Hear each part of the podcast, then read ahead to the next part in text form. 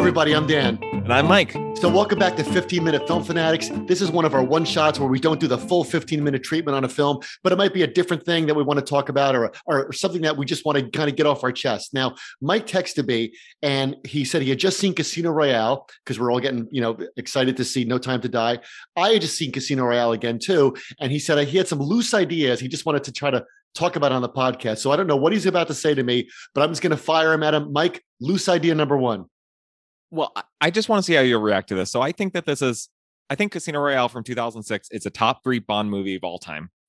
I think that Daniel Craig is maybe besides Sean Connery the the greatest, and I've said that before on the podcast, yes. and, I, am going to stick to it. But I think a lot of it has to do with the writing in Casino Royale, and I think that one of the beautiful things is that it certainly has ideas. I, I'm not certainly I'm not certain that it holds up as an entire film, but it's what I would call like a movie with ideas.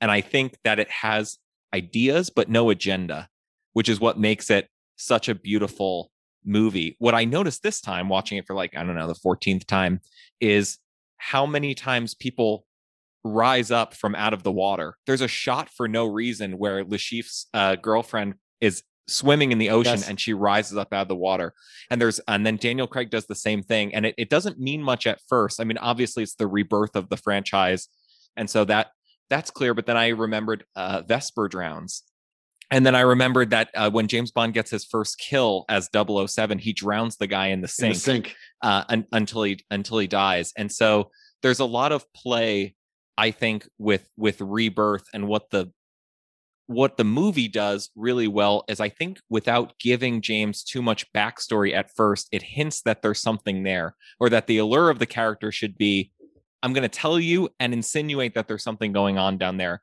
I'm not going to tell you 100% of what it is. I'm going to leave you to surmise what's going on with him.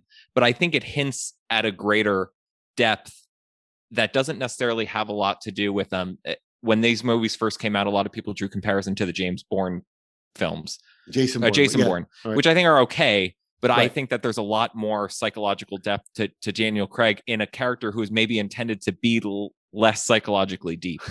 and just wanted to get your get your take on some of that. My take on it was that what you said about him is that it's he's very much like the Bond in the book Casino Royale. Now the last line of that novel, the first one is the bitch is dead.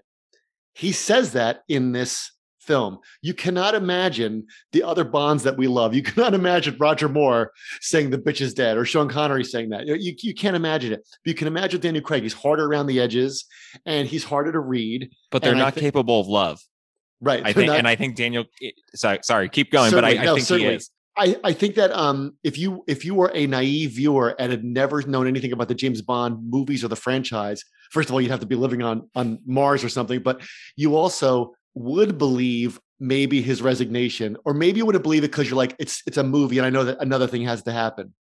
I think what a film would have done is throw out a lot of the conventions of James Bond. But what Casino Royale does beautifully is it leans into them. It has a a spectacular foot foot chase, yeah, but right. it has the most spectacular foot chase. Yeah. It has an interrogation scene where Bond is is stripped and beaten by the villain, but it has the best one. It has the most psychologically raw one until it, you finally get a villain who, right before he's going to kill James Bond, of course, is interrupted, but knows that he should just kill him because there's no breaking this person. You can just dig and dig and dig and you'll just hit lead. Well, it's like you know the um, watching it again. The scene with the carpet rope reminded me of how how different it is from in Goldfinger when he's strapped to the table and the laser is going between his legs. Do you expect me to talk Goldfinger? No, I expect you to die.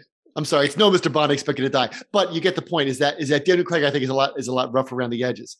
The thing I'd like to get your take on, you know, what, you know what knocked me out watching it again I forgot how much I like the song and how much I love the opening credits to this. And Bond opening credits are all terrific. They've all been designed by the same same guy. I forgot his name, but the that Chris Cornell song is so good, and it's so like you said, they lean into it, right? It leans in like you know my name, and and just all the uh, the lyrics of that song are so great.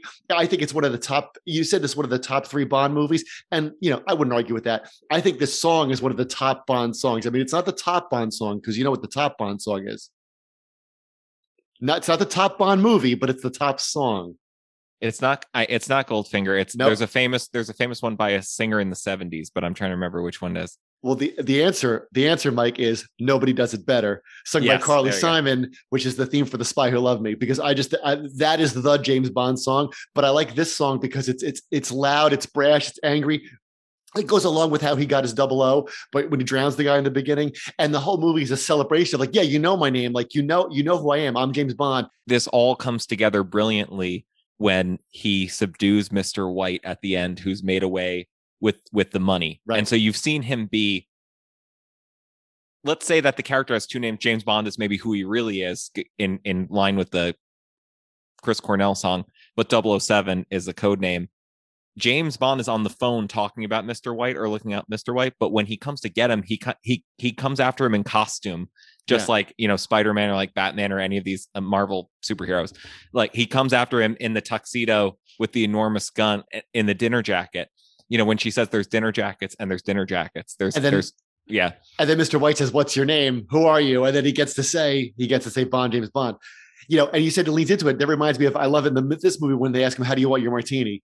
Do you want to shake it or stir it? And he says, Do I look like I give a damn?